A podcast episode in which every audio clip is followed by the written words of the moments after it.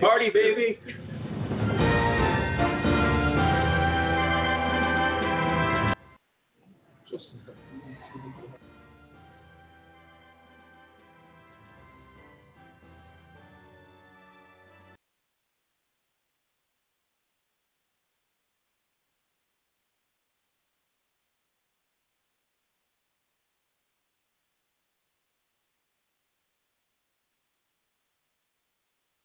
Support you've gotten from your your blind, arguably loyalty to the Democratic Party um, for uh, for the last couple of generations.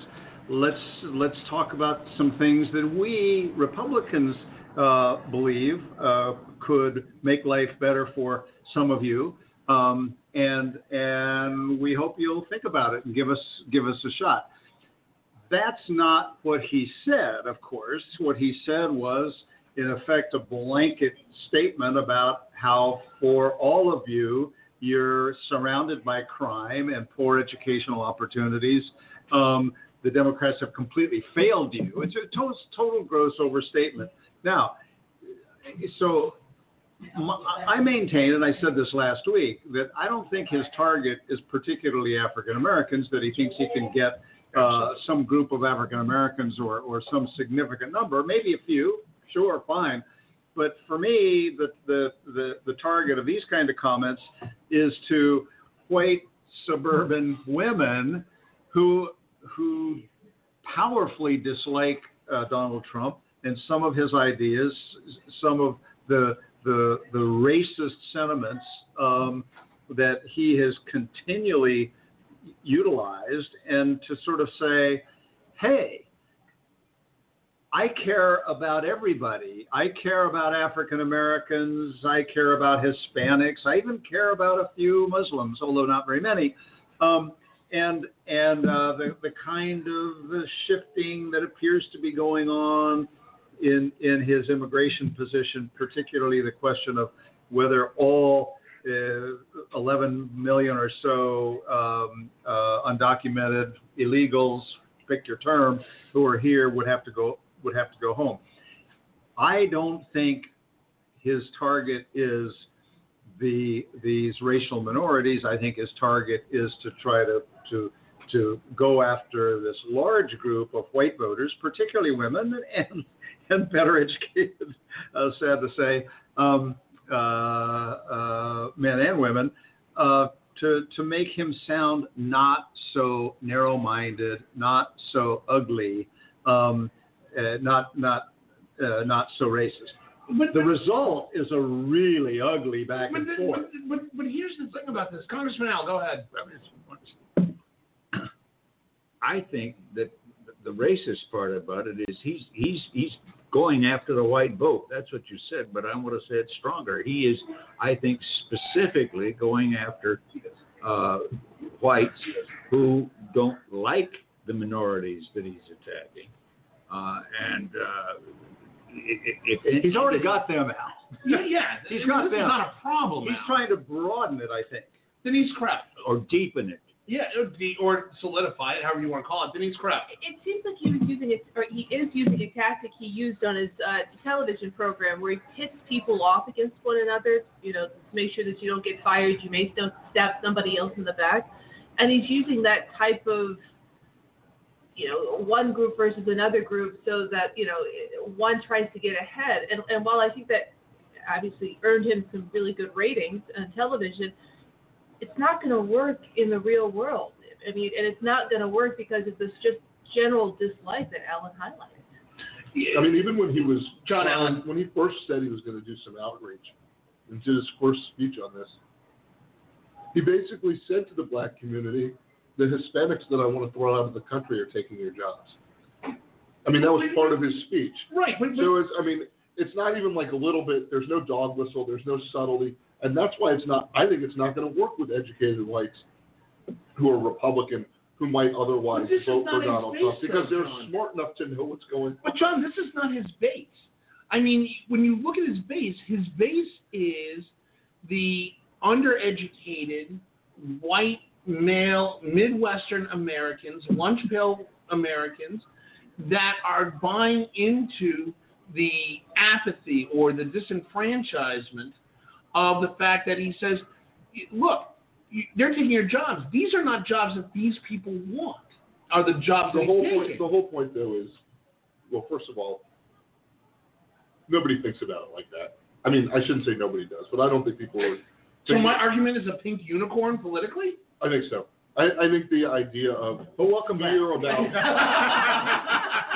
I think fear about the employment of another group versus your group is one that's steeped in American history. But I, but I do think that he is trying to go outside of his base. And as Dan said, it's not that he's trying, and he said, and I think Alan said, he's not trying to go after African American or Hispanic voters. He's trying to make white people feel like he's not racist, so they feel a little bit better about voting for him. I- and I don't mean all white people. I mean His base. no, I mean out, outside of his base. The, the important thing for him is going to be right now how how much he's losing suburban white areas outside Philadelphia, outside of uh, outside of Columbus, Ohio. In these swing areas, he's trying to make it okay to vote for him. I think it's Congressman Al. worse than that. I, I think essentially what he's doing is he's is he's saying, make America white again, That you think is the hidden message that he's doing? make America great again, make him. And one of the ways you do it is is make it white again. But but He's he's he's he's using people people groups that have been perceived as threats to a certain group of white people, and I think he's uh, trying to just say, I'll fix that. But Dan Lipner, I mean, the, the group that Al is describing is an, is an, an absolutely new term that I've heard. This term alt right, alternative right side of the faction, is is in fact Donald Trump playing into the non alt right, which the alt right seems to be his base. This is contrary to Breitbart, contrary to uh, a lot of where the middle of the road independent white voters are going to buy into, or am I mis am I misled on this? Well, I, I disagree with you calling Breitbart middle of the road. no, no, no, no. I'm talking. I'm saying Breitbart's alt right. Okay, yeah. Okay. Yeah. You mean all white? Oh, yeah. yeah. Okay, we can do that too. No, I mean uh, the history of this goes back a long way. Uh, back when when Johnson uh, signed the the Civil Rights Act and the Voting Rights Act, he he, very famously said to one of his aides, "This is going to cost me the South for a generation." And he looked at his aide and said, "Yeah, but it's still the right thing to do." In fact, he was wrong. It wasn't one generation. We're at least into two, possibly three. Uh, racism is a real, real thing and alive and well in this country, unfortunately. And while Donald Trump's campaign, I'm trying to remember where it was, somebody correctly pointed out, started off as economic populism. Unfortunately, that economic populism has morphed into the ugliness of racism in this country. And those people that have been the loudest to shout, and since Donald Trump seems to feed off those loud shouts in front of him, the people that show up at his rallies punch a minority if they show up at one of those rallies and dare speak up in protest. Um, that his campaign has morphed into it. I don't think that's where Donald Trump started, but Donald Trump is gladly willing to play into where the loudest voices cheer him on, and that is the ugliness that has been part of American history for a while. John Allen, do you agree with Dan that that this is morph that Donald Trump never thought that this would morph into a race card issue? At the time that he comes out and announces his presidency and calls Mexicans rapists and murderers? I think it's the most charitable possible view that you could have of Donald Trump and his message and who his supporters are. Um, I think that if you go back and, and the New York Times just dug through uh, the history of his development company and his father's development company, and them denying uh, rental applications to people based on their skin color, uh, this is something that's pretty deep seated in Donald Trump. Uh, and he may have figured out a way in polite company over the years to not make it clear, you know, on television. But now that he's running a political campaign and taking I think he has revealed to us, as all presidential candidates do, who he really is. But, but Admiral Kennan, that being the case, when we see the black pastors that surround Donald Trump right now, the black pastors that are surrogates to the African American community in the media and in public, how do they justify standing side by side on a campaign that is questionably designed to get the angry, disenfranchised white Americans on board. The check cleared.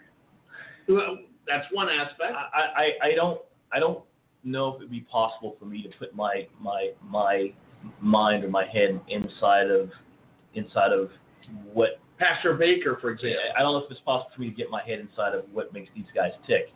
But what I will what I, what, I will- what I will tell you is that throughout the history of black people in this country, there's always been a group that has always kind of, you know, fallen in line with the, the guy saying the most counter and, uh, uh, and the most ultra racist thing you could possibly imagine. If you go back to the history of slaves in this country, there were always people that that that, that the, uh, the slave owners could, could turn to within the black within the black community uh, that they could count on to basically oppress the others. Um, there's always been that counter voice, and I've said it on the show before. The thing that concerns me the most is I've been a voting uh, a voting Republican as an African American for the better part of the last 35 years.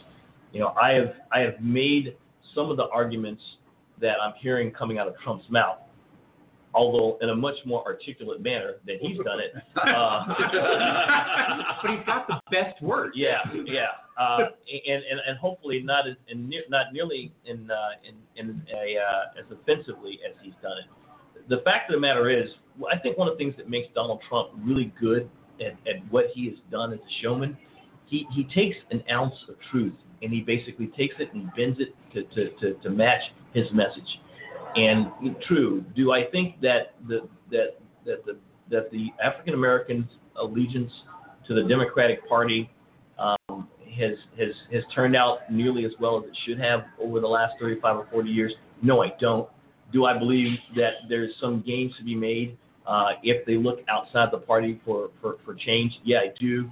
But this year, this year, I don't think I'd be able to see that. But Alan Moore, it, it seems to me that there is an inherent hypocrisy in the message that Donald Trump is putting out, particularly to the minority community that he's trying to outreach to. When you hear him talk, he's used words like the party of Lincoln. He's used words like the Republican Party is all inclusive. But that message gets lost in some of the alternative comments that are getting the headlines right now. Is this a campaign that can switch mid game to bring those voters back in? you know, who knows? I'm a little, I'm a little uncomfortable simply branding him as anti-African American. It's very easy to say he was anti-Hispanic. It was very easy to say he was anti-Muslim. As as John correctly pointed out, he made this this divisive kind of ugly move towards African Americans earlier when he said these illegal uh, immigrants are taking your jobs, and there there is certainly uh, uh, a sense in in poorer communities, no matter what the race, that the illegals are coming in, undercutting jobs, do, doing work for uh, uh, d- depressing wages. Um, and so, notwithstanding the fact that his his father uh, clearly was was uh, was sued and had these patterns um, of not renting to uh, African Americans, I'm not sure how much Donald Trump himself was associated. I don't want to I don't want to uh, lay the sins of the father. He was on- sued. They- they on- Yeah, he was, he, was- he was porno sued, for and, and, and HUD censored him. Uh, censored him. Um, so, If only they'd censored him. well, so you know, I, I don't. It, it, it, I'm not here to defend Donald Trump, God knows, because I have I have trashed him up one side and down the other for the, the things he says, for his incaution, for his incuriousness, for his ignorance. Um, uh, but, but what I have observed in this campaign is is, is this this from the get go uh, anti anti Hispanic slash illegal immigrant uh, uh, message, and, and then of course the the the, the famous uh, uh, anti-Muslim stuff. Um, he would like to pick some of these people up. We saw just last week as he was sort of wrestling with his immigration position of saying he's heard from people talking about the hardships that would occur if people who have been here for 15 or 20 years minded their own business, observed the law, have families here, had to be disrupted. And he wants to be, quote, fair. And that, of course, fed the narrative that, hey, he's shifting. He's sounding, he's beginning to sound like, uh, like, like Jeb Bush. Right. And then he kind of doubled down again. And tomorrow he'll give a speech and we'll find out, hopefully, What he's thinking now. where he Yeah. really, well, where he is because we don't know right Denise now. You Pratt. know, uh, the National Park Service, and, and there is a reason I'm bringing up the National Park Service, is uh, celebrating its 100th anniversary uh, this year. And folks, if you get a chance, go to Springfield, Illinois. Uh, and I say go to, to uh, Springfield, Illinois, because that's the home of Abraham Lincoln. So when Donald Trump says that he is representing the party of Lincoln, it, it's good to get a little refresher on what the party of Lincoln was and how the party of Lincoln was created. The party of Lincoln was created because of the work Abraham Lincoln did for 10 years prior to 1860 in getting elected. The work he did was to stop slavery. The work he did was to make sure that African Americans and Caucasians in the United States were equal. So if Donald Trump wants to claim that he represents the party of Lincoln, Donald Trump is living in an alternative universe and obviously failed at least one American history class. But but but John Allen, it, it it does call into question though the the mindset. How does the RNC and Reince Priebus, who have been trying since the failure of 2012, turn around and say, okay, having a problem there, John? How does Reince Priebus and the RNC turn around and say, look, you know, we've got to fix the disenfranchisement that we did with gays, with uh, the LGBT community, with uh, African Americans, Hispanics. There seems to be a breakdown in the actual invoking of bringing those parties back into the RNC versus what we're seeing in the Trump campaign. Well, we saw this in the last campaign. There was an autopsy after the 2012 campaign, and the smart Republican leaders in Washington D.C. said we've got to expand our tent in order to win, in order to have a, a party that's not, uh, you know, basically they wanted a change on immigration policy, and they were like, we're going to find a way to appeal, you know, not getting away from our values, but find a way to appeal to minorities. Um, and the reaction of the rest of the Republican Party out in the states was, "Screw you, we want Trump." I mean, there.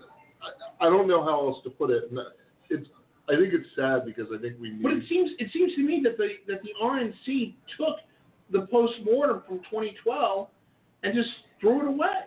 I don't think the RNC did it. I think the Republican Party voters did it. Absolutely. And, and I should also say the Republican Party primary voters. Uh, a Which, by the way, plurality of them. It's a small. what I was It's a small percentage of the party. it's a small percentage of the party, but if you look at polling right now, three quarters of the party is still saying like, "Hey, I'm with Trump." Uh, The speech that Hillary Clinton made that Dan was talking about earlier about the alt right was basically an attempt to say it's illegitimate to vote for Donald Trump. If you stand for X values, you know, basically you can't vote for Donald Trump. And she'd look to fight the battleground among educated whites basically and say this isn't who you want to be. That's terrible turf for Donald Trump to be on. By the Dan, way. Dan Lipner. I completely forgot what I was going to. Okay, good, good job. You were going to say you Hey, agree no, no, go ahead. Ad, Ad, Admiral Ken Carradine. And adding, adding to what to what John was saying. Okay, so Reince Priebus, you know, is is is the chair of the party. What what what's what's he, what was he going to do? I mean, his primary voters picked this person, you know, to, to, to represent the party. You know, he as you know, we don't work the way that the Democrats work with the super delegates and that and that, and that stuff. So you know, he won. You know, he might not have won on the one, but this is this is this is the game he's got to he's got to play. Dan Lipner. So the point that I was going to make, now that I recall it, was uh, the the issue isn't the strength of the Republican Party. The issue is the strength of Fox News and conservative talk radio.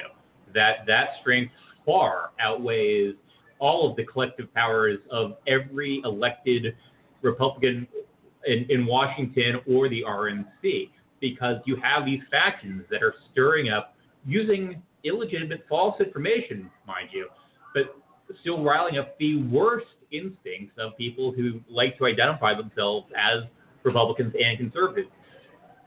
That post mortem after 2012 not only was not read by the folks I've mentioned, but the odds of them even knowing something like that exists, other than from the intellectual elite that Republican or Democrat they would want nothing to do with anyway. So there is that beast, and unless you are confronting it with the full strength of everything you have in the Republican Party, it's impossible to beat it.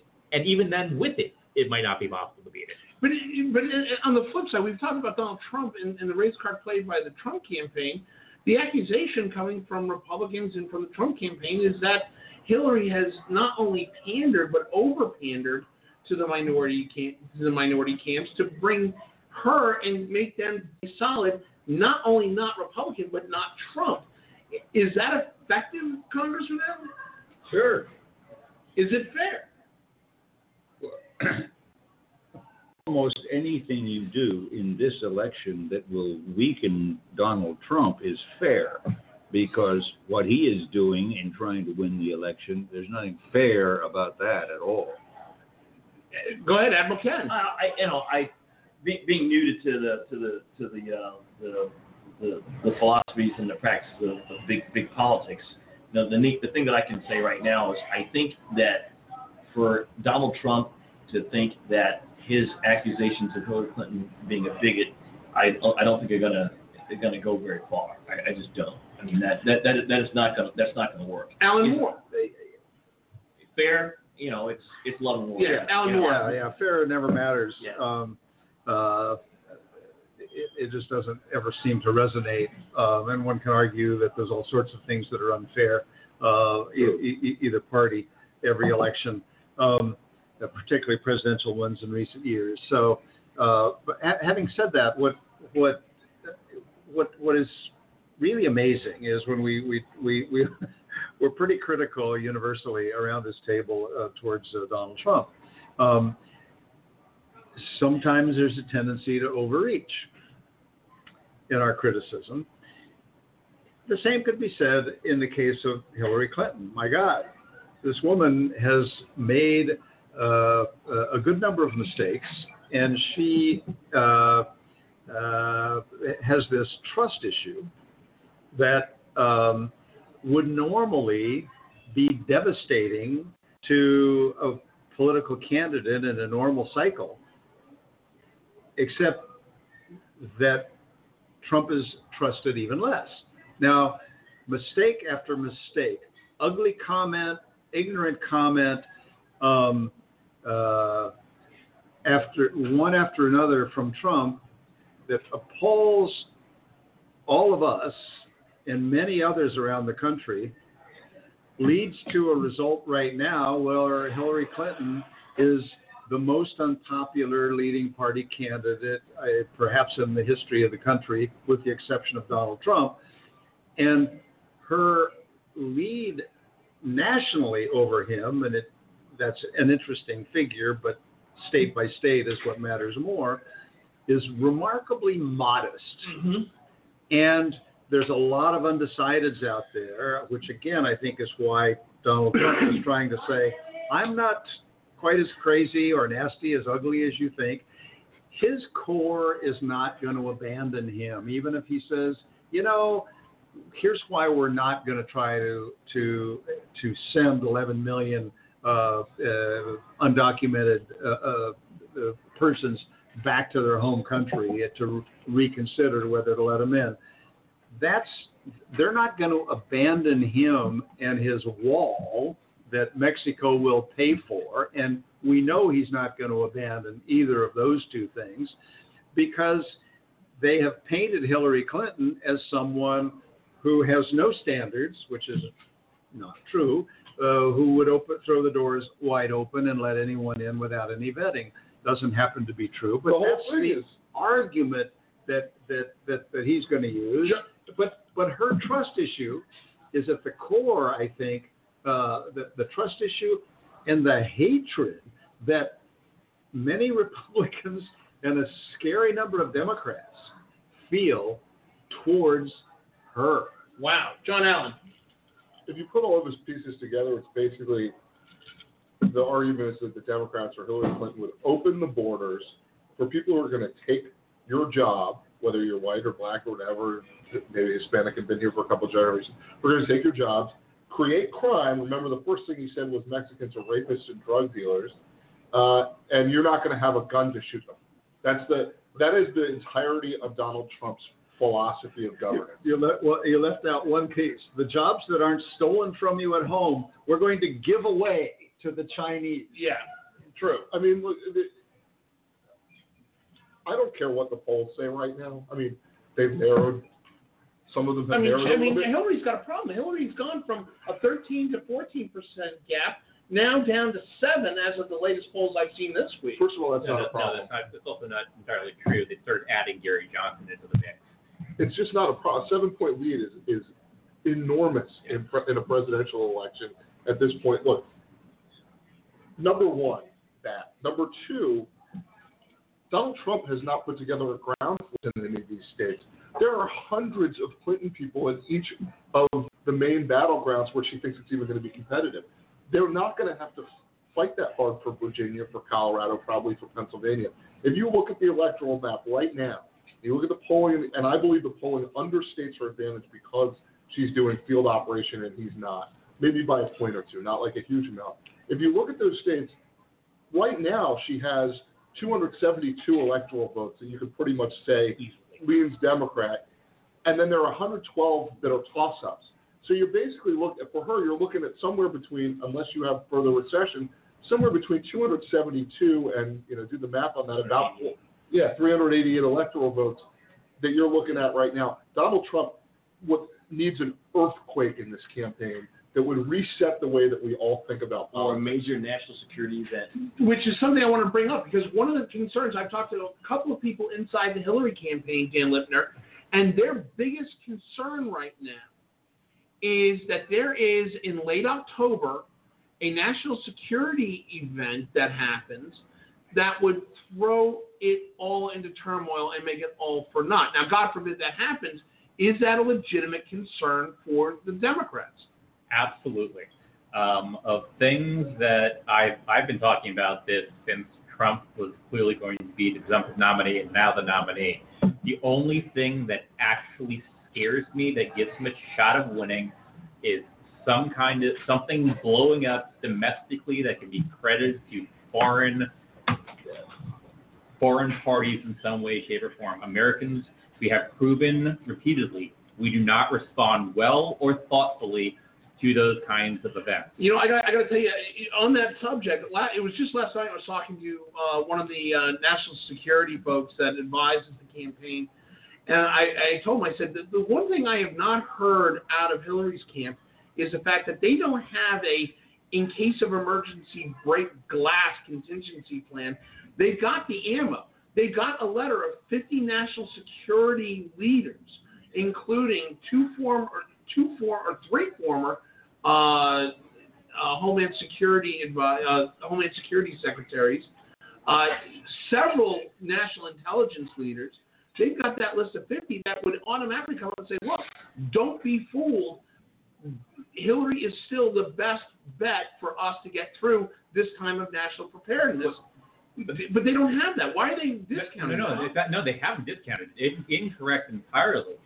There's actually been criticism from the left of how, how hawkish the DNC was.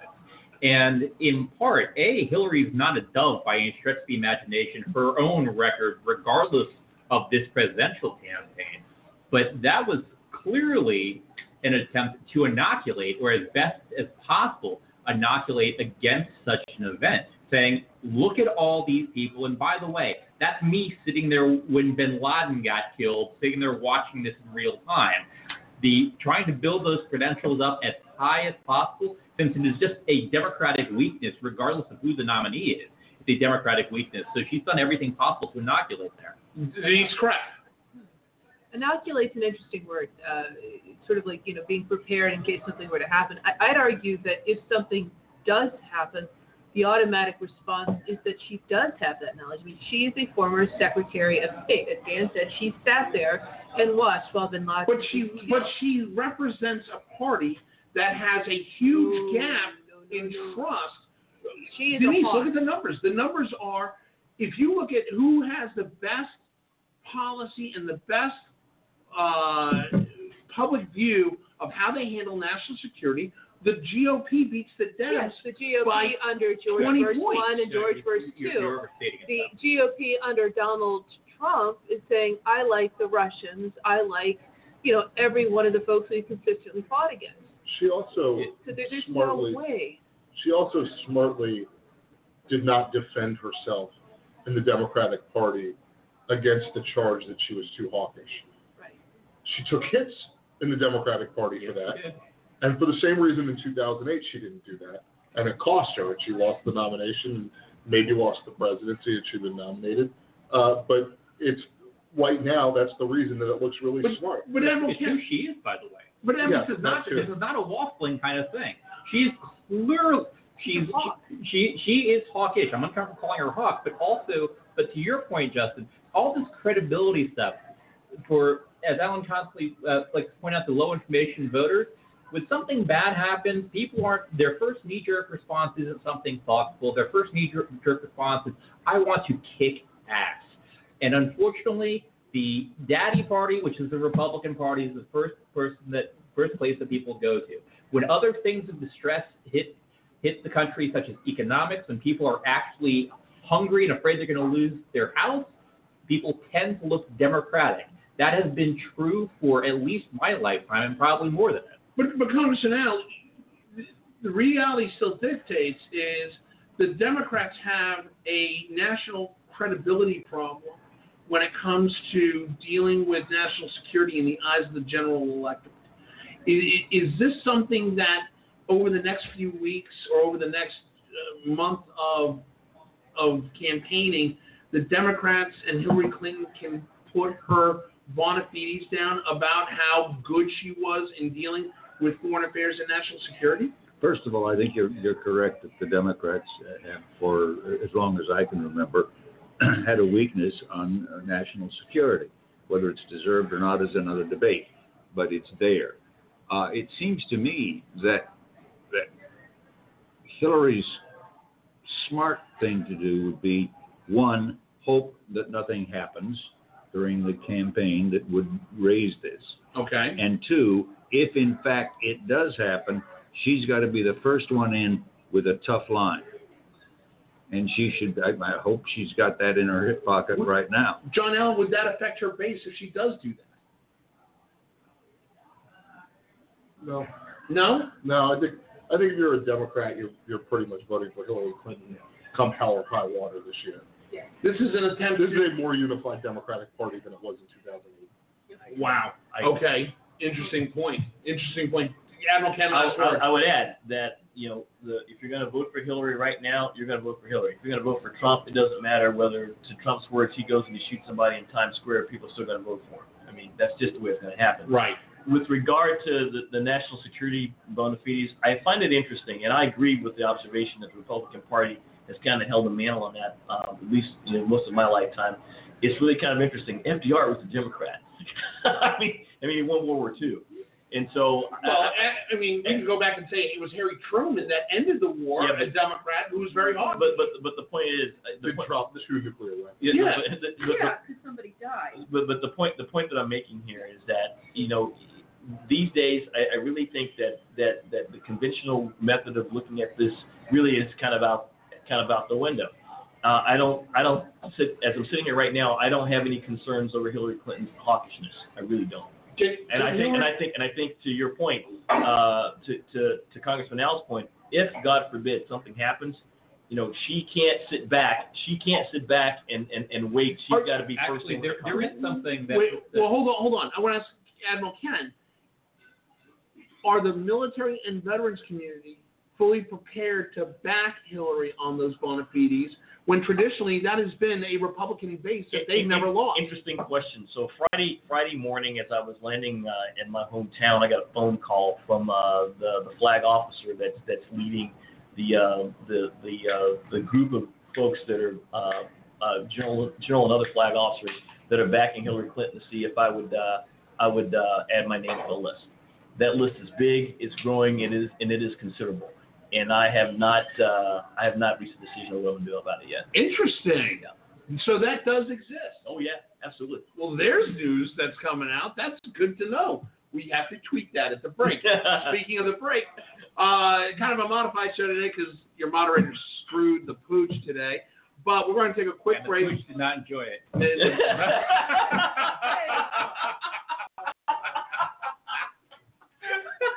Put it was quick. I'm so glad I bring you guys entertainment. Yeah, we're gonna take a we're gonna take a quick break. We're gonna re we're gonna regroup. But when we come back, again, the race card's still up on the table.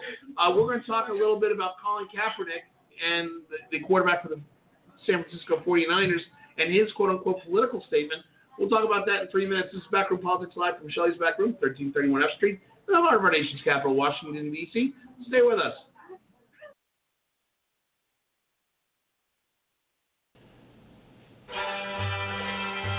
You know, Shelley's Backroom has been hosting Backroom Politics for seven years. Seven years. It's still unbelievable we've been doing it that long. But make no mistake about it, Shelley's Backroom is one of a kind in Washington, D.C. Shelley's is a comfortable retreat for cigar aficionados and those who simply want to unwind. The casual but elegant space features soft lighting, cozy couches, and overstuffed chairs. Shelley's Back Room is a cigar friendly establishment, but the state of the art air purification system keeps the atmosphere comfortable for smokers and non smokers alike. Sit back and enjoy yourself while chatting with friends or watching one of the eight high definition TVs, or come by any Tuesday, enjoy your favorite cigar or one of the signature cocktails, and watch how backroom politics is made. Convenient to public transportation and the sites of the nation's capital, Shelley's is easily dividable to accommodate intimate gatherings or large scale special events. Shelley's Back Room, 1331 F Street, in the heart of our nation's capital, Washington, D.C. As Bob says, it's the place to be.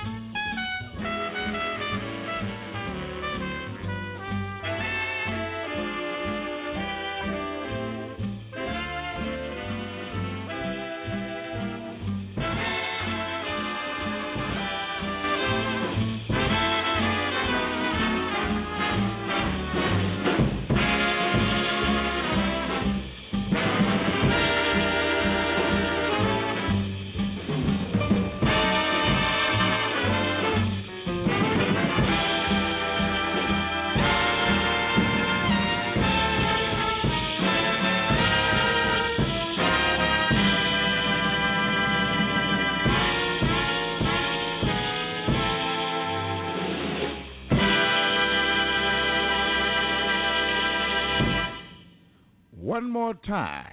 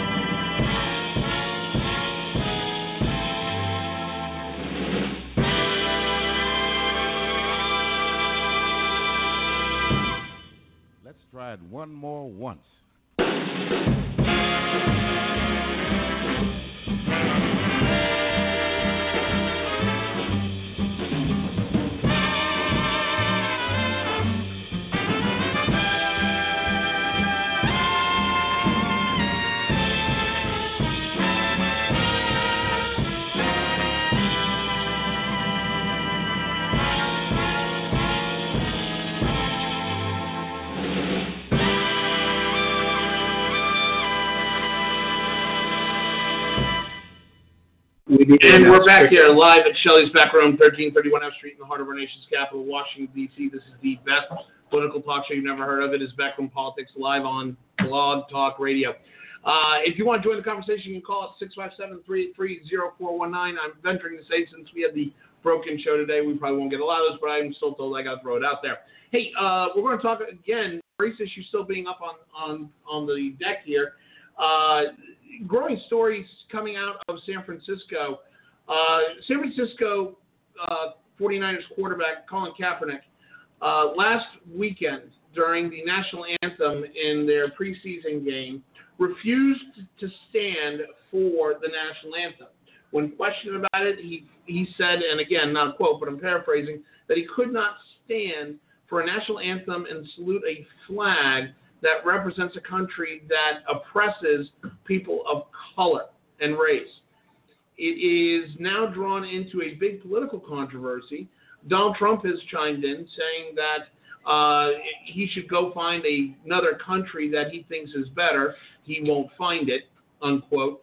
Uh, the Hillary camp has been largely silent on the issue. I've not seen a big uh, uh, stance come out on that, but it has drawn a lot of controversy.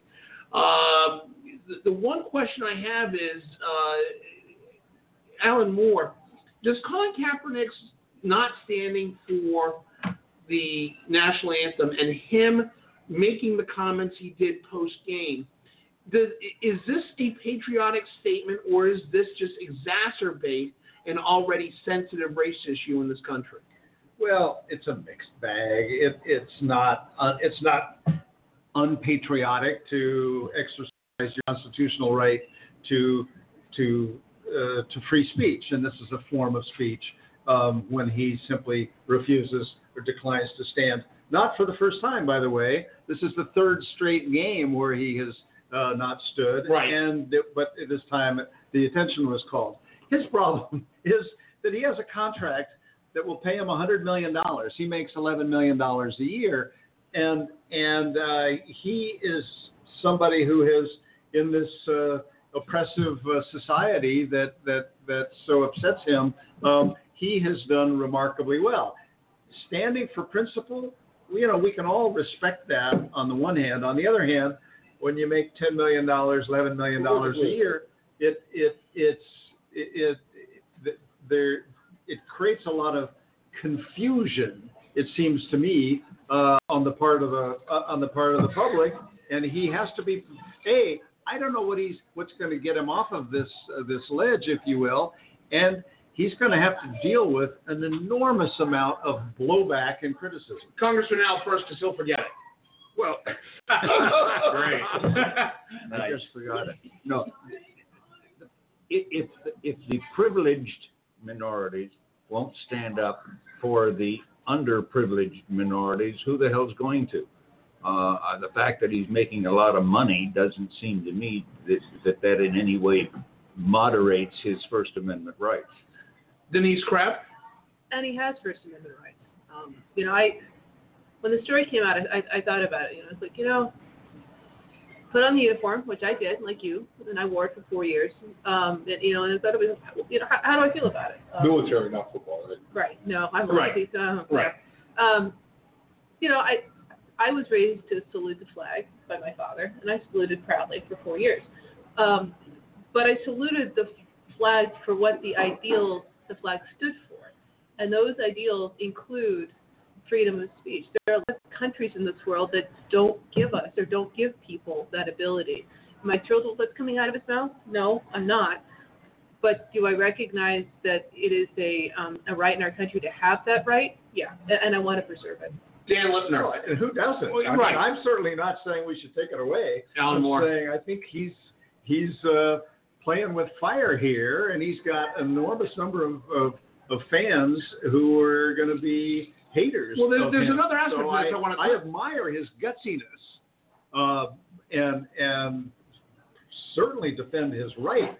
Um, I don't know what he's trying to achieve, though. What he's trying to get Right. from the society, because this was a this was a, a, a statement against the country, not against particular people. Right. Well, Dan, but what about the two guys at the Congressman Al. Olympics? A number of years ago. in the '72 Olympics in Munich. Uh, no, 68. 68. 68 Mexico City. You're right. I'm sorry. Uh, I, I don't know that anything, one, terrible happened to them, and uh, two, I don't. They got think stripped of that the medals, But didn't they- they? They got their medals taken away by the U.S. Olympic, Olympic Committee. Yeah, but but here's but here's How the much thing about think it. of the But, but Mets. here's the thing about it though. Or the I mean, US. but No, if I- Dan Lipner, They go were ahead. vilified. So, so a couple things. A, this is this isn't '68. The country has changed significantly since then. Not as much as as many would like, but the country has changed significantly since then. Um, and if you there, there's a great piece by Kareem Abdul-Jabbar. It was in today's Washington Post. I'm sure it was in other papers as well. And he actually contrasted uh, two athletes, both, and he compared he compared them both as patriots, but also contrasted their actions. One of which was Kaepernick's uh, staying seated during the national anthem, and the other was the I want to say Army lieutenant who was actually in the Olympics for the pole vault. The the the American national anthem started playing while he was in his run uh, for for the competition, and he immediately stops, as anyone who's worn the uniform knows you should, and stops his run, drops his pole, turns to stand and sh- show proper respect for the American flag and the national anthem. And Kareem's point was that these are both patriots. My issue with Kaepernick is that him taking a stance against the, the flag and the country as a whole is now incorrect. Consistently, when there is a problem that occurs, whether or not it's in Baltimore, Ferguson, someplace in South Carolina, pick the spot in the country. It is the federal government. It is the Depart- U.S. Department of Justice with the protection of of not only the United States Constitution, but laws that people have fought for decades to get into place to fight to rectify those wrongs that is called upon. If anything, it is the American flag that is used as the club to beat down those that wrongdoing. And his approach, while I respect that there is a need for that argument and there are ways to do it, how he has managed to do it is with such a broad brush, it has made more difficult people who are fighting and have fought with within the country and for the country going forward. It's now turned into noise and it's going to make life harder. But there's there's there's the aspect of it. There, I I I talked to some sports journalists that say that you know it, it, it, his position is clouded by the fact that this is a quarterback who has not performed well, has been out of the spotlight, has been begging to get traded out of San Francisco, and they now accuse his political stance as being self-serving. Is i- i- is that an optic that could be taken away by this, John Allen? For people who are moved by that, I suppose. I mean, look, What team is going I- to take him now? I I stand for the national anthem because he has the right not to. That doesn't mean that I agree with him choosing not to. Doesn't mean I agree with everything he says. In fact, I think what Dan just said was uh, was eloquent about the the use of the federal government to ensure the rights of all Americans. That said, he's got a right to do it, whether I like it or not. And I think that there are a lot of people who treated him as though he doesn't have a right to do it. And uh, and and I think that's troubling because it But- just shows an ignorance. But does does the fact that he the, the fact he could have he could have done this at any point in his career in San Francisco? Does it does does it take Well, things have been worse. I mean, how? I mean, you we, could la- argue- we had Ferguson last year. He could have done it in last season. Well, the point that I'm saying about things being worse, like look at our look at our debates right now. Look how divisive our political world is right now. I mean, like look at what when Donald Trump talks about African Americans, he says the blacks. I mean, the the the intensity of our politics right now, especially in terms of race and ethnicity and religion, is so much more heightened than it has been at any time in my lifetime. But but but Alan Moore, it does beg the question: Why now? You know, if you're going to make a political statement, do it at a time that isn't clouded by the fact that you're not performing. You're in a heated debate or in a heated argument with ownership about wanting to get traded, and you want to get traded for more money. Is this got to do with I, anything. I actually admire his timing. you because do? absolutely Be- because he felt moved to do it even though it is contrary to his personal financial interest. NFL contracts aren't guaranteed. That is important to note. The only thing you're guaranteed in the NFL is your signing bonus. After that, if you get cut, the check's no longer clear. Ask So- Mahmoud Abdul Rauf Yeah, formerly Chris Jackson. Right. A, a, a great player at the time, and he chose to sit during the national anthem uh, NBA games, and eventually the NBA came up with a because he was actually a star play a star player at the time. Not we're not talking Kaepernick level, a star player at the time. Uh, the NBA cut a deal with him, said, listen, you can stand and pray, you can stay in the locker room, but you may not stay seated. And it was the NBA rule to show respect for either the U.S. or the Canadian national anthem because there are there are Canadian basketball teams, or at least a basketball team now. So that season was his last season in the NBA and never got picked up again. He act he had the skills to play. Nobody was wanted to touch him because he didn't want controversy. This is a private the NFL is a private league, as is the NBA. Go ahead, Con- Admiral has been Congressman. Allen. trying to say something, and I'm interested in what his comment is. Go ahead, Admiral Ken. So three points. Um, one, uh, I'm 57. I've been in uniform for the last 40, almost 40 years. Spent my life, um, you know, uh, learning that you know, above all else, you know, you you show honor to the Constitution and the flag. So fundamentally, uh, when I heard the story, it, it was kind of I had I had a I had a visceral reaction to it, but then I stopped and I thought about it. So I've been in combat twice, and I defended this man's right to do what he did. I don't like it. I find it I, I find it distasteful, but he's got a right to do it. And I guess finally, you know, when someone reaches deep inside, you know, to step away from the pack, to basically say, I'm going to stand up for something, you know, it's, it's, you know, whether they choose to do it last week, last month, last last year, it takes a, a tremendous amount of guts to do it. And I've been waiting for people like Paul Ryan to show the same kind of guts with regard to standing for Donald Trump. Fair enough, but you know, at the same time, though, John Allen, it, it, it, the timing on this seems to be inappropriate. Is is doing this during the national anthem when the rest of your team is standing, African American, Hispanics, This isn't about race. I mean, it, it is. it is about race. He made it about race. Well, but but it's not about him looking around at his teammates and saying, "Well, the white guys are standing, the black guys are standing, the Hispanic guys are standing." I mean, look, the timing is it's it's the least of the the work. Well, first of all, nobody should care about this. At, at the end of the day, Right. the basic the basic act of not standing has been blown completely out of proportion. But so you said he did it three times. It was the third time that somebody noticed. The first two times nobody cared. So now they notice and they say, "Why are you doing it?" And he tells them, says, "This is why I'm doing it." I don't think there's anything wrong with that, and I think Ken is absolutely right that that, that you know whether you agree with him or not, um, you know that this guy is is taking a risk to stand out from the back. And look, we, we have done this with sports heroes in the past, with sports figures in the past, where they have been condemned for taking political positions. Kareem Abdul-Jabbar is one of them. I don't agree with all of Kareem Abdul-Jabbar. Muhammad Ali. Muhammad Ali is somebody who was uh, convicted uh, for his refusal to go to war uh, and could have spent five years in, in prison. But he, but here, here's the difference, though. Here's where I look at like a Muhammad Ali and what he did, and why I have a lot of respect for what Muhammad Ali did. At the same time of Colin Kaepernick, which I don't have a lot of respect for, because again, looking at it from you know a, a larger picture option, Muhammad Ali went out at the top of his game and did what he did, costing him possibly his entire career, costing him tons of money, costing him tons of reputation, ta causing him a bunch of financial hardships, and took you know having his licenses away. He did that at a time when he was on top.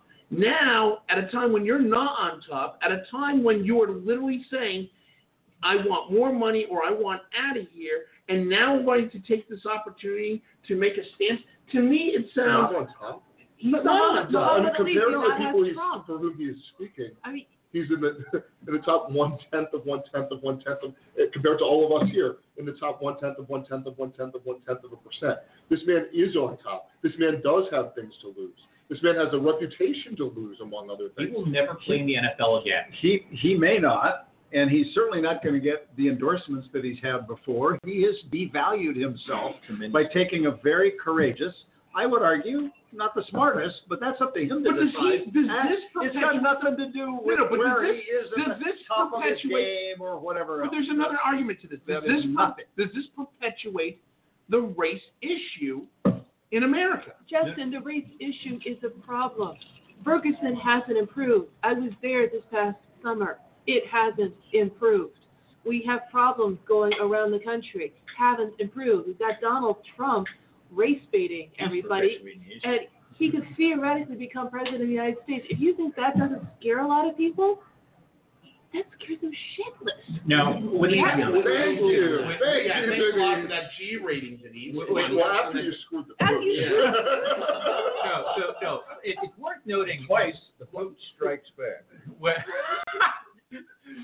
Kaepernick thing. Well, again, I also disagree with what he did. I I, I, I would fight to the death for his right to do it. The great quote that is there, and and people who honestly understand the country and the Constitution generally fall into that category. But if you also followed the backlash, and I'm not talking the mainstream treetops backlash, if you read literally any of it, if you Google Colin Kaepernick stuff, you don't have to scratch far below the surface to get the. By the way, he's become a Muslim. He wants to convert these other things. The ugliness in response is. This is a hot, very high level in comparison to that response.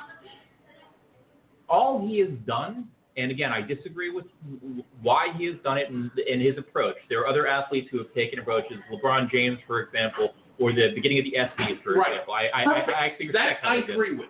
But in this particular case, the attention that he has drawn and that level of ugliness that that was not far below the surface that came out instantaneously is also worth noting and and that cost to him and I suspect he's going to need security for a while um, based on it. I mean, From the local police, who are the kinds of people he's been critical of.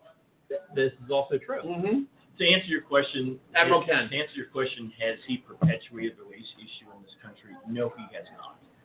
The race issue has been in this country. It is it is it is this country's greatest sin. It has been with us for the better part of the last 300 years, and unless the, in the, unless we, as the American people, decide to do something collectively, it will be with us another 300 years. He has not perpetuated. What he has done in his extremely inarticulate, ill-advised, poor way has drawn attention to something that I think everybody around this table has talked about at length in several shows across the last year. Actually, if if we're talking about athletes Lipner. and the, the Olympics in Brazil just passed, in the closing ceremonies for the Olympics in Brazil, there was one item of many interesting things that occurred, but one item was re- that really jumped out at me. This showcase of of the nation of Brazil, they actually mentioned in their display their history of slavery. We have never done that. They actually showed it was the the or, the the and their closing And ceremony. closing ceremony. The the, the or, ornate fabric work that that slaves were allowed Brazilian slaves were allowed to do and sell for their own profit. To actually acknowledge that not not just at a national stage, on a global stage, was a very amazing thing. We didn't do that in Atlanta. We didn't do it in Los Angeles. We didn't do it in any other time the game's been held here. And we talk about it in hushed tones, except if you're talking from the elite.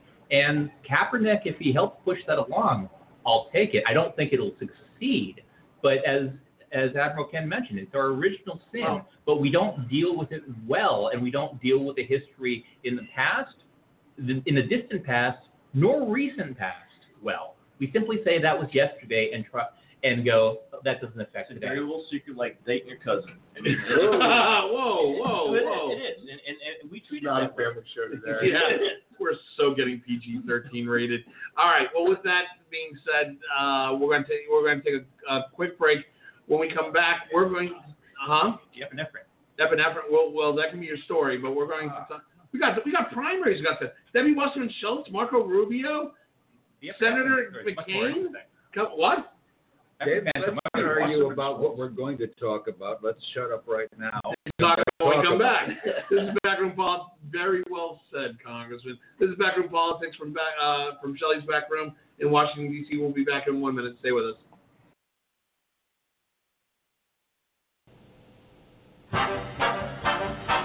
you know, everybody thinks of Shelley's back room as a cigar spot in Washington, D.C. You know what the reality is? It is the cigar spot in D.C. Where else can you grab a great cocktail made by world renowned bartenders? Or where else are you going to get the finest cigar list of any restaurant in all of Washington, D.C.? And then the great food. You come for the food.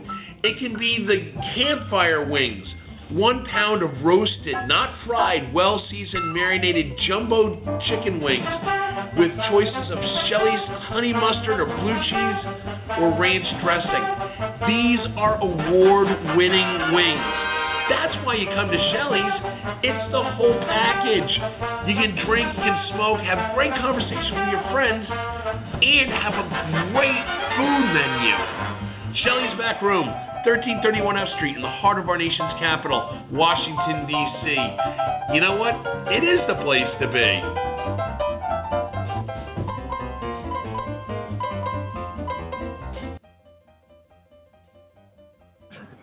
And we're back here live at Shelley's Back Room, 1331 F Street, in the heart of our nation's capital, Washington, D.C. This is the best political talk show you never heard of, is Backroom Politics, live on Blog Talk Radio. Hey, we're going to take a look right now. Today, uh, it's Tuesday, which means that somebody's voting. And the votes happen to be going on in primaries in Arizona and Florida. The big races that everybody's got their eyes on right now are two key races in Florida, that being the reelection of Senator Marco Rubio, who came late to the game, and also the reelection. never going to run again. Yeah, that's that's that's the thing. And then the reelection also of former Democratic National Committee Chairwoman Debbie Wasserman Schultz from Southeast Florida. Uh, the other big race is the primary going on in Arizona, where Senator John McCain has a serious, serious squeaker going on. Uh, John Allen, you've been following these races. Is John McCain we've heard as late as this morning will probably pull it out, but how much of a scare is this for the veteran senator from Arizona? I mean, he's had that electoral scares before. Uh, I, you know, I will have to see what happens. I, I, I suspect he will win today. Um, he has a tough race in November if he does against Ann Kirkpatrick, who is a uh, backbench House member, um, and and once fled a. Uh, this, is, this is the thing I'll always remember about Ann Kirkpatrick is during the Tea Party summer, she went to a Congress on Your Corner event at the local grocery store and unimpressed by the people ask, asking her questions, maybe a little worried about them, and fled her, t- her town hall event. Um, there was video of it. It looked terrible. I don't think I've ever seen anybody do it. Bad optics. Uh, but uh, look, it'll be a tough race for, for McCain in uh, November because he's boxed in. He can't disavow Donald Trump because a good portion of the Republican Party in Arizona likes Donald Trump and particularly likes where he is on immigration. And at the same time, he can't hug Donald Trump because he's going to need some uh, independents, some moderates in Arizona to vote for him. This is a, a bad situation for him, and uh, if he wins, uh, it will be not the, the toughest thing he's ever survived. Right, Admiral Ken. He was interviewed this morning, and uh, he was he was asked this he was asked this question specifically, uh, and, and he basically said, you know, I'm going to depend on the fact that people of Arizona know me, they know my service, and I, I think that's probably the only thing he really can do, being as boxed in as he is. But uh, Alan Moore, somebody who worked with Senator McCain in your time in the Senate, uh, this this is somebody who has gone from a shining star in the party to somebody who is now politically possibly in trouble, not just now, but in November. Former It- standard bearer, let's be clear. Yeah, I- mean, this guy, this guy was the all star. Is, is this a wake up call for the Republican Party come November as well? Is there is, is this the sign of a threat that they could lose, in fact, the Senate? Well, it's a more a reminder that uh, we've had other reminders of this that when you get to be 80 years old or so, you lose a little of your luster. Ah, well, Congressman As Allen I has found out. Yeah. He's- not only is he not the first octogenarian in the Senate, he's about seventh on the list of uh, oldest members of, of the Senate right now. Um, it, it's not. It would not be all that unusual to see an 80-year-old win But, but. Oh no, no, no! I think he will win. I think he'll win by double digits today. Um, Really? and- oh yeah, and I think he'll win uh, in the fall. But the the notion that um, you know he's not what he once was is is a function of of among other things his age and uh, evolutionary change inside the party. I I think that. Uh, uh, that a, that a really interesting uh, question is if Trump loses big, which we many of us continue to think that he will, will he carry uh, the the Republicans down ballot with him? And there's a number of polls from the last week or so that show significant differences in some of the key states between Republican Senate uh, in particular and and House candidates who were thought to be in trouble, um, doing considerably better in these polls than Donald Trump. Now we're a long way from the election. We don't know about turnout, um, but but one of the things that, that, that Hillary Clinton, when she's so went after so aggressively Donald Trump, I, I'm not so sure it was the best move for her. I hope she doesn't devote, for her sake, that she doesn't devote a lot of speeches to that. Let Barack Obama talk about that. Let surrogates talk about that. But one of the things I see happening is, as they set Trump out, they try to say he's taking the party down this particular path, and other people in the party are saying, no, no, no. I, I may vote for him, but I don't agree with him uh, on a lot of this stuff. The more, the greater the divide between Trump and Republicans, the Republican Party, other Republican candidates, the better for those other Republican But, th- candidates. but, th- but this isn't the only race. As far as the Senate control is concerned, you've got Kelly Ayotte, who's got a very tight race in her in her uh, reelection campaign. Uh, you've got you know a possible tight one, but it seems to be breaking open between the Democrat Ted- uh, Ted Strickland and the Republican Rob Portman Rob in Portman. Ohio. Uh, there are several key races. there are key races. Uh, that's my point. And, and, and what the Democrats were hoping is that Trump would drag would, would be such a drag on the party that all those races would turn Democratic. But some polls, some recent polls have shown that that that at least insofar as the polls are concerned, there's some significant differentiation by those being polled between their feelings about Trump and their feelings about some of these Republican candidates. John Allen. That's what congressional Democrats want. Hillary Clinton wants congressional Democrats to subordinate their interest to her winning, which is not an unusual thing. Barack. Obama felt the same way. Yep. I don't think John Kerry felt the same way. No, not that. but, but look, I, there is a tension here between her desire to make clear how different Donald Trump is from Republicans in the in the hopes of building the biggest electoral coalition she can and perhaps the biggest governing coalition she can, and the Democrats' broader desire to uh, have all of the votes sync with, with Donald Trump. Dan Lipner. Well, it is it is worth noting. I think uh, John's point is is mostly accurate. But if you've seen from uh, uh, the the speech I mentioned from Hillary Clinton, where she called out positively uh, former Republican nominees for for differentiating themselves from the racists, from I won't say the racists in the party, just the racists in the room. Um, and Barack Obama this year, jokingly, when he was on the Tonight Show, he was asked, you know, well, are, are are you happy with the Republican nominee? And he said, well, as a Democrat, yeah, I'm great. I'm terribly happy about this. Then he followed up and said, this isn't good for the country. You need two functioning political parties. And consistently, I believe Joe, uh, Joe Biden has said something similar as well. That while, as far as the down ticket voting, I promise you, if I was working on a House or Senate race right now, I would want to paint the entire Republican Party as the party of Donald Trump.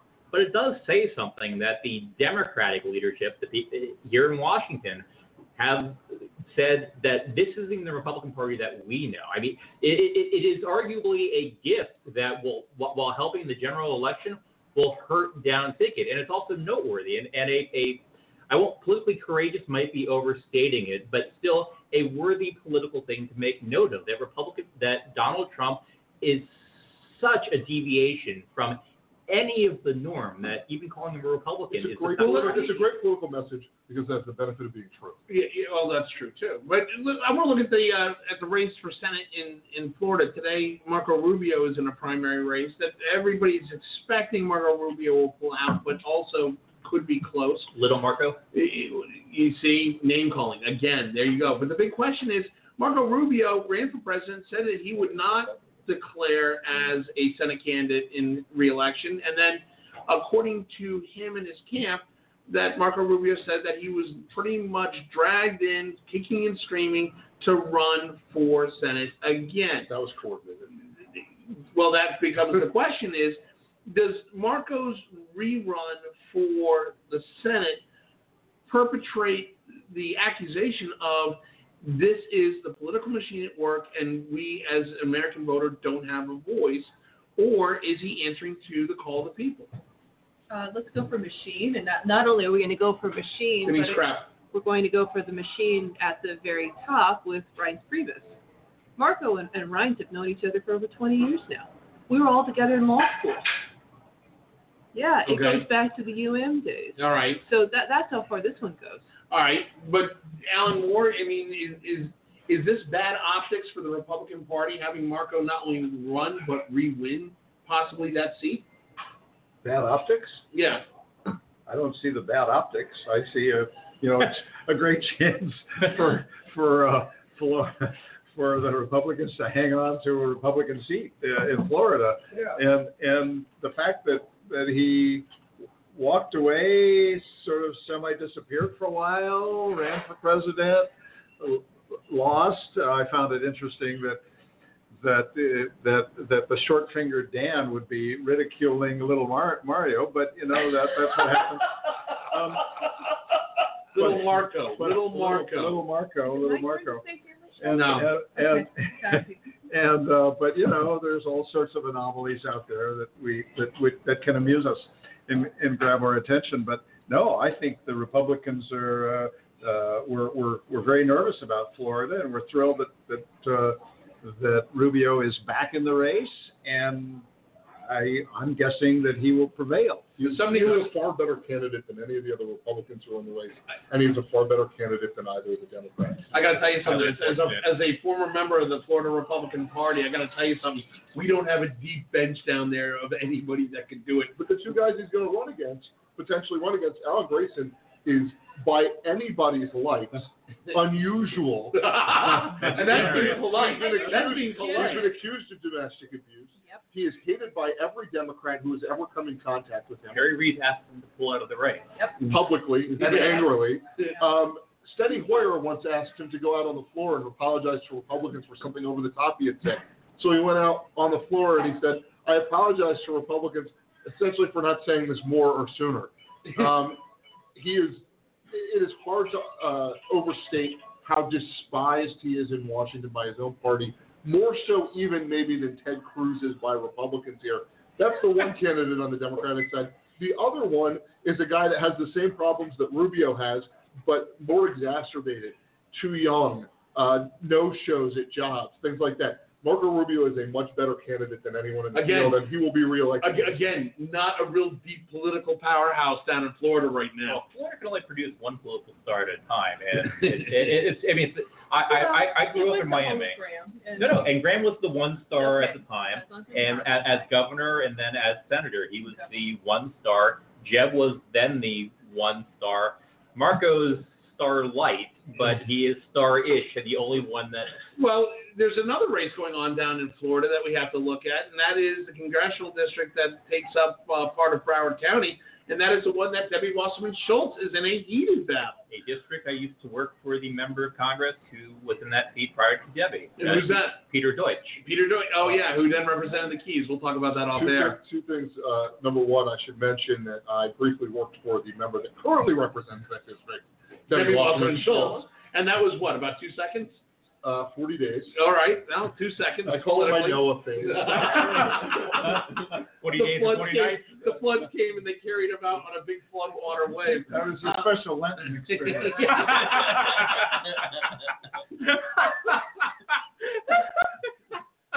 Every year I tell my wife I'd like her to give it up for Lent. Family Family show. show. anyway, anyway, that being said, is is Debbie Wasserman Schultz, Dan Littner really in trouble? No.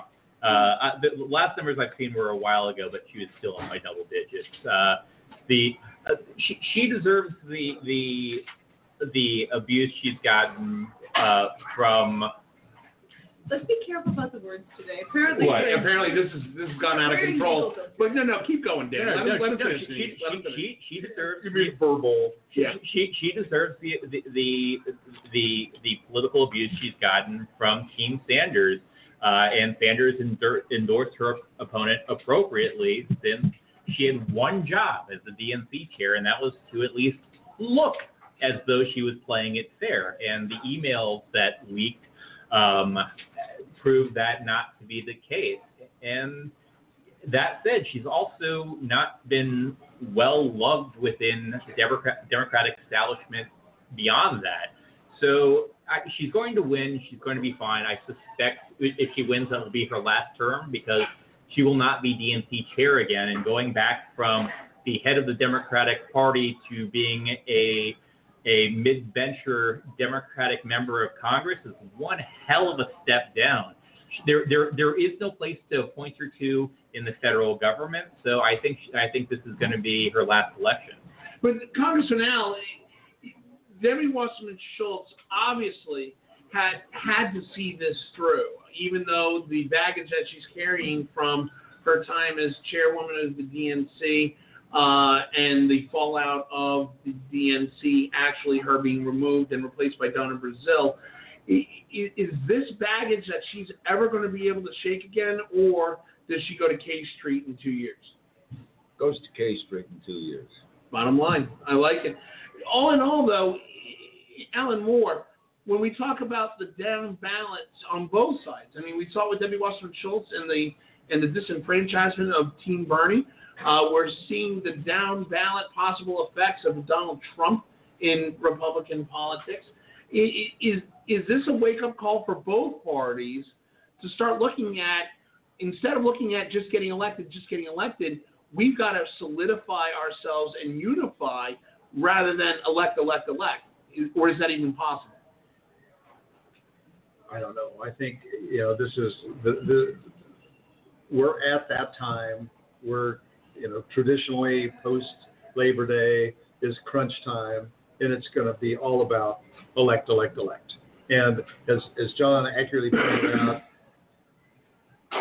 Hillary's first, second, third through tenth priority is to prevail in her election, and after that, um, it would be nice to have some more Democrats in the Congress. Um, uh, and and as far as the Republicans are concerned, I think increasingly they're just accepting the likelihood that Hillary will be will be president and trying to figure out how to get people who are holding their nose to vote for Hillary, which many Democrats will do, and other independents and some Republicans. But then say, I'm sure I'm not happy with her. I'm sure not going to try to increase her congressional majority. That's the surprise of some of these polls from the last week. But with all that being considered, John Allen, it seems that both parties need to do a post-mortem after this election on how to solidify and unify in one shot. It, it seems right now that, particularly on the Republican side, that post-mortem is going to read like a Tolstoy. I mean, that thing's going to be a thousand pages of how do we unify again, and the Democrats still have to make amends for the Bernie situation. No, they don't. No, They don't. The Democratic Party is, is historically unified. They're on the precipice of winning their third consecutive presidential election. When was the last time that happened for the Democrats? long time. Long time. Right? Truman? Yeah, Yeah. that's it. I mean, it was the fifth, fifth straight. Fifth straight election. Yeah. Th- So this is not territory that Democrats are used to being in, and there may be some uh, divide on uh, you know where they should head after an election. And I think you know one of Hillary Clinton's um, weaknesses as a candidate, and we'll have to see about governing, is that she prioritizes everything, which means she prior- prioritizes nothing, and it can be difficult to know what is that first thing she's going to do out of the box. Where is she going to put, put her capital, and will it pay off because she's focusing it enough to get things done. And I think that will be a big uh, determinant of how But, successful but she is she wins. all right, Denny Scrap. Okay, let's not get cocky here as Dems. And the reason I said let's not get cocky is was I'm I, independent. okay, well, the Dems should get cocky because I remember being in the House uh, right after uh, President Obama won, and we had both the House and the Senate. And while we didn't play well together, we um, we, we had our ups and downs. So if we don't do a post mortem on this one, we are shooting ourselves in the foot because we need to know how we can do something better and not repeat what we did in 2009. Dan Lepner. Well, uh, uh, the, the, the, the great quote, which has been true for at least my lifetime, I expect Congressman Al as well, it, when Will Rogers was once asked if he if if he's a Republican or a Democrat, and he said, "I don't belong to any organized political party. I'm a Democrat." I am quite certain uh, if if and when Hillary Clinton wins, we will instantly fracture because we are Democrats and that is what we do. That said, we are also kind of used to it. We know how this mess plays out. The, the, the, the, the punch the hippie strategy, as I believe was actually said at a press conference at one point from the Obama administration, uh, not wisely, but it, it, it exists. So the, the question is so the left is the radical left is always there, and I'm talking even more radical beyond what Bernie Sanders stands for. Um, they're always there. They're always to be dealt with, but we know how to deal with it. It's not always easy. It's a lot of work, but it it, it, it is it, it is not a balance we are unaccustomed to dealing with. The Republican Party, I agree with you, has a lot of work to do because they have a wild, unwieldy horde that helped produce and forward Donald Trump that is uncontrollable. But, and nobody has figured that but, one out yet. But Congressman Al, there are some still in Democrats that I've talked to, particularly those from Bernie supporters, that say that there is still some healing that has to do in the aftermath of the DNC email scandal. That that they need to do some serious work in being all inclusive of the far left, the the the pro Bernie team, bringing them back in and unifying around a, not only a Hillary Clinton but possibly a Democratic Senate. Is that even possible in the Democratic Party? The Democratic Party has an enormous amount of experience doing things like that, and generally speaking, they pull it off uh, amazingly. Uh, so I, am not, I'm not too worried about coming together. It's going to be rough. They're going to have fights. That, that you know the way, the way Democrats function. But I, I don't think it's going to be a killer. Admiral Ken, when you guys do your post mortem, uh, a bit of advice, and I know I've said before, I post mortem for winning. I I generally don't like Democrats telling me how to be a better Republican. I will just share this with you don't put anything in email that you wouldn't let your mom read. yeah.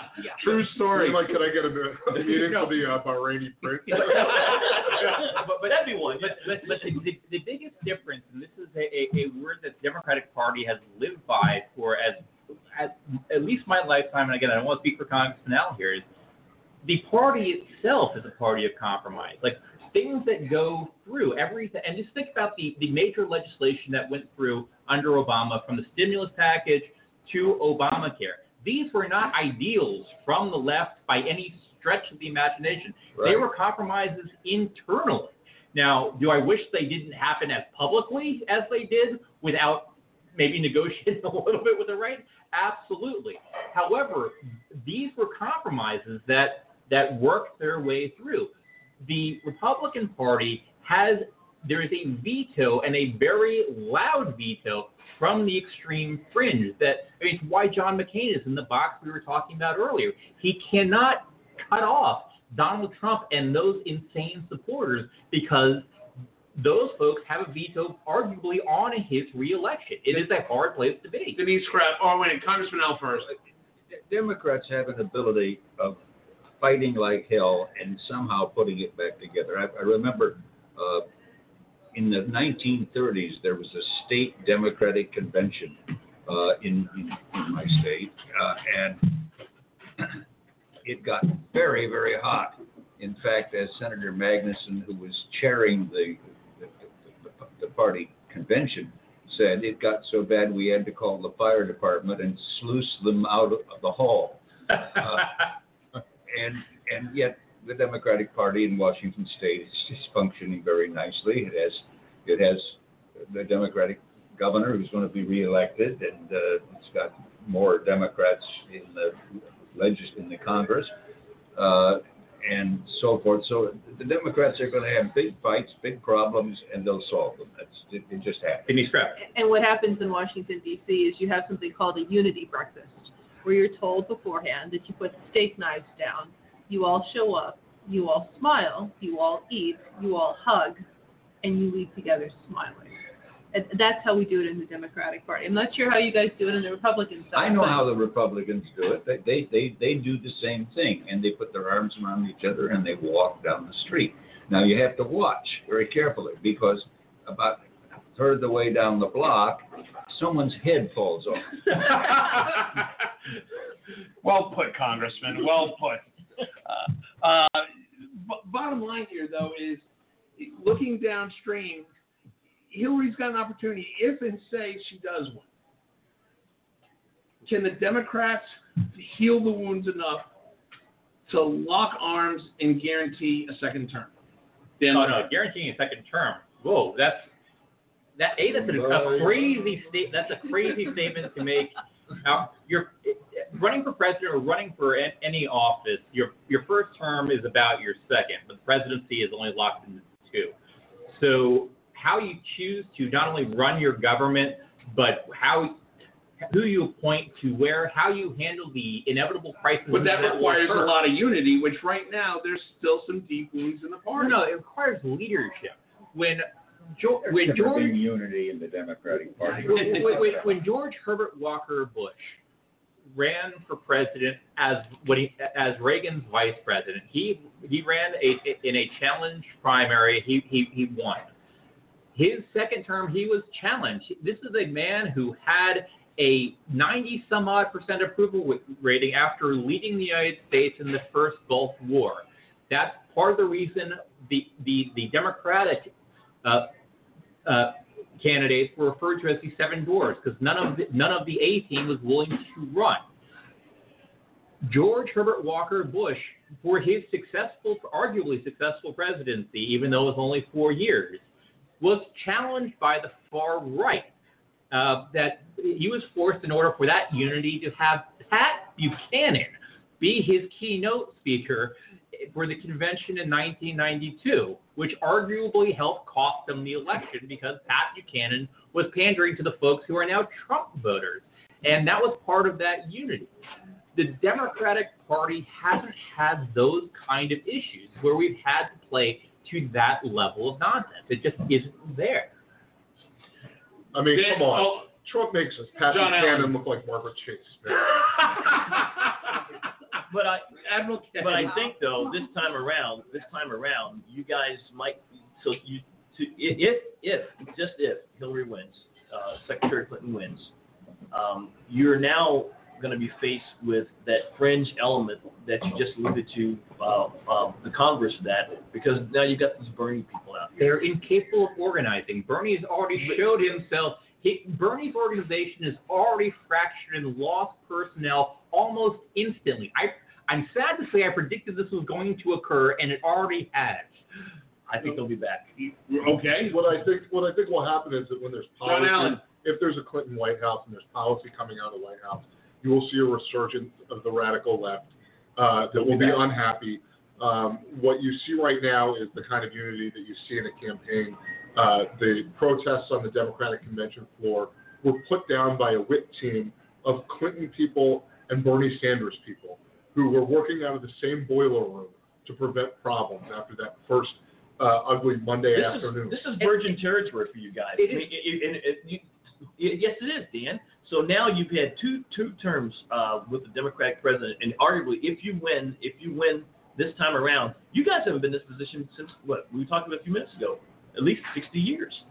While, while that is true, The And, and, and, and your point was? the point is, he made the point earlier in, in the discussion that Pat Buchanan may have cost her, George Herbert Walker Bush the election Yeah, because his his appeal to, to that fringe element that we now see as uh, Trump acolytes. Now, the, it's going to get turned. Now you've got to worry about Bernie Sanders people on the on the, uh, the next time around. We all live in a, in a place where where, where, where where we have at least one state that is arguably in place, and we actually get to see the ads put up. I haven't seen a Donald Trump ad on TV yet, but I have seen Hillary Clinton ads on TV.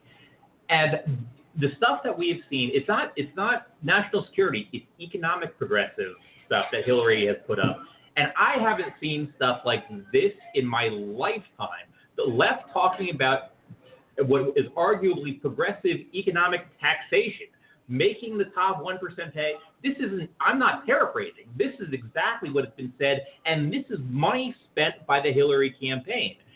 She is on the record with cash I'm not arguing on that. this stuff. I'm not That is arguing that. absolutely an outreach there. I'm not Well, arguing that. and before we before we before we blame before we blame Pat Buchanan uh, uh, for, for for for George W. Bush's blame loss, let's not forget H. Ross Perot, Yeah, yeah. who, Yeah. who, Who was on a bigger- ballot, a bigger self-funded upset. and actually received real votes that almost most of which would have gone to to, to uh, George, George H. I W. tried to get him kicked out of the Alumni Association in Texas. It didn't work. Didn't work. That, well, with that, we're at 10 minutes left of the show, and that's time for my favorite part of the show, Summary Story, where we talk about news, innuendo, stuff we didn't talk about during the show. Congressman Al, tell me a story. one. I have one. I think that when this is all over and, and each party goes to its corner of the ring and tries to figure out what to do next, there will be some consideration. I don't think it'll be successful, but some consideration in the Republican Party to come up with something that will not look like and have the name, but will be the same as uh, the Democrats' super delegates. They lost. They've lost control of their party, and the reason they lost control of their party is because they, they weren't able to move in and and get control of the whole thing. Interesting, interesting. Dan Lippner, tell me a story. So, for friends who follow me on Facebook, um, and I know uh, Admiral Ken is not a Facebook person, so I can only do this in person, but I, I have accepted a challenge, actually, the second person to challenge me.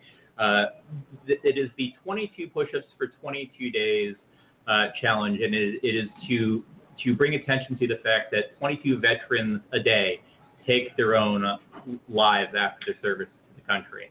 Um, part of the, the, the, challenge is also to video yourself and post it. Uh, to say I do not look good doing this would be an understatement. Uh, but that said, I, I have taken the challenge. And a- at this point, I would like to challenge anyone under the age of 75. So, Congressman Al, you, you are all right. Uh, to join the 22 push ups for 22 days. John challenge. Allen and I are going to do the two push-ups a day, but we'll consider them 22. I, I And, think I and neither do, of think you will 22 succeed. push-ups. You think you can do Do they have 22? to be in a row? No, no, no, no. that- Actually, th- there actually are parameters for this. If you need to do the assisted push-ups, which is the push-ups from your knees, or if you need to break it up, They call them assisted now? that that There's another term. There's another term that we will not. No, no, can't use that term. So the only requirements are it's 22 per day. If you need to break it up throughout the day, and to along the way also to bring in other people to the challenge in order to forward uh, this issue to to bring more light to it. So that that, that those are the only requirements. I'm in. Oh, God. I'm in. All right. Anybody else? Dan, I will gladly give up 22 of the few push-ups, you know, more that I every day. Okay. Not a problem. Denise Krepp, tell me a story. On the military justice front, there's something fascinating going on. The Air Force is investigating a retired four-star for um, sexual assault uh, reasons. A uh, female colonel has filed charges. Um, folks, this is one to watch. A four-star general, regardless of service, has never been recalled to active duty to answer charges of sexual assault or sexual harassment if the Air Force recalls him on these charges, we're going to be setting some very interesting precedent. They're going to have to, aren't they? Yeah. They're going to Yeah, have they to have protect to. themselves from Congress? Right. Yeah, they will. Yeah. Uh, Alan Moore, tell me a story. Yeah, so there's this phenomenon that's occurring, particularly in this in this uh, election cycle, on Facebook, where people are posting political stuff and destroying friendships, um, and and because the feelings run so deeply. A, a week or so ago, I accidentally, I almost share nothing, but I do sometimes comment on crazy stuff that's posted that is just so factually wrong that I can't help myself that I'll call attention to it or call out people. And this can be from the left or the right. So I accidentally shared something, uh, a story about the the the uh, connections between the Clinton Foundation and the State Department. Um, and and I didn't intend to share it, but somehow I did, and immediately I'm getting some responses from some Democratic friends saying, "Nothing happening here. Please move on. Ridiculous. Nothing."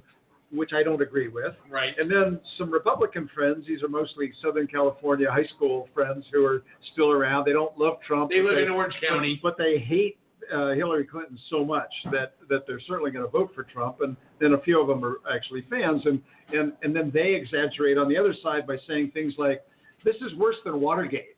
I want to say to all my friends, you're both wrong people. There's something here. This is not Watergate, but watch out for you folks on Facebook because your friendships are at risk. Oh wow, Admiral Ken. tell Pass. I have nothing to say. Really, John Allen.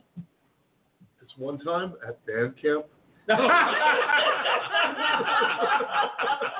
the pooch alone. Leave the pooch And you know, you know what's funny? alone. Is, you know what's funny is Congressman Al looking at you like, what is going we'll on here? explain off We'll air. explain off there. I'll take that as a pass. Hey, you know, you know what? It, it made news over the past uh, 36 hours. Uh, in case you missed it, over the weekend, uh, Anthony, don't call me Dick Weiner, has been caught sexting again. that's not a nickname for Anthony. Yeah. Oh, darn it.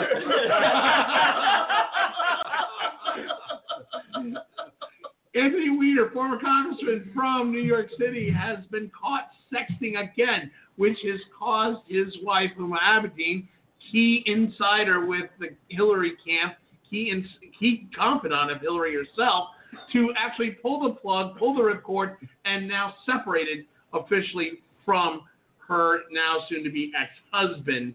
Uh, bizarre, bizarre situation. Another key story. We were talking about the Ohio race. There's a child involved. Oh, there's a It's child. all Well, no, wait, very wait, wait. sad. Let's, let's be Very sad. let's be clear about that, though. I mean, there is a child in the photograph.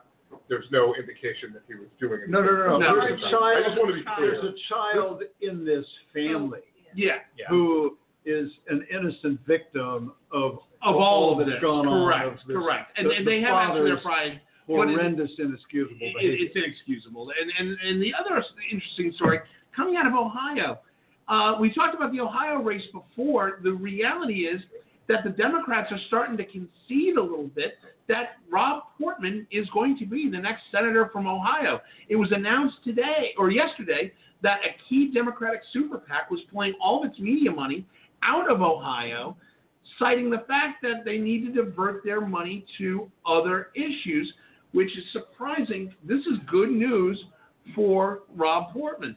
Uh, that pretty much covers it for today. Sorry for the broken show. I'll get back in the groove next week. But on behalf of Congressman Al Swift, uh, Dan Littner, Denise Krepp, Alan Moore, Admiral Ken Carradine, and New York Times bestselling author Jonathan Allen, And the pooch. in the pooch. I'm your I'm your moderator, Justin Russell. We will be back next week with I God, I hope another controlled episode of the best political talk show you've never heard of, Backroom Politics, live from Shelley's Back Room, 1331 F Street in the heart of our nation's capital, Washington D.C. Al for Bob. The place to be. Absolutely. You can follow us on our website, www.backroompolitics.org. You can follow us on our Twitter account, Backroom Politic. You can also follow us on Facebook, and you can also follow our commentary on the app Sidewire. We'll be back next week. Have a great week, America. Bye bye.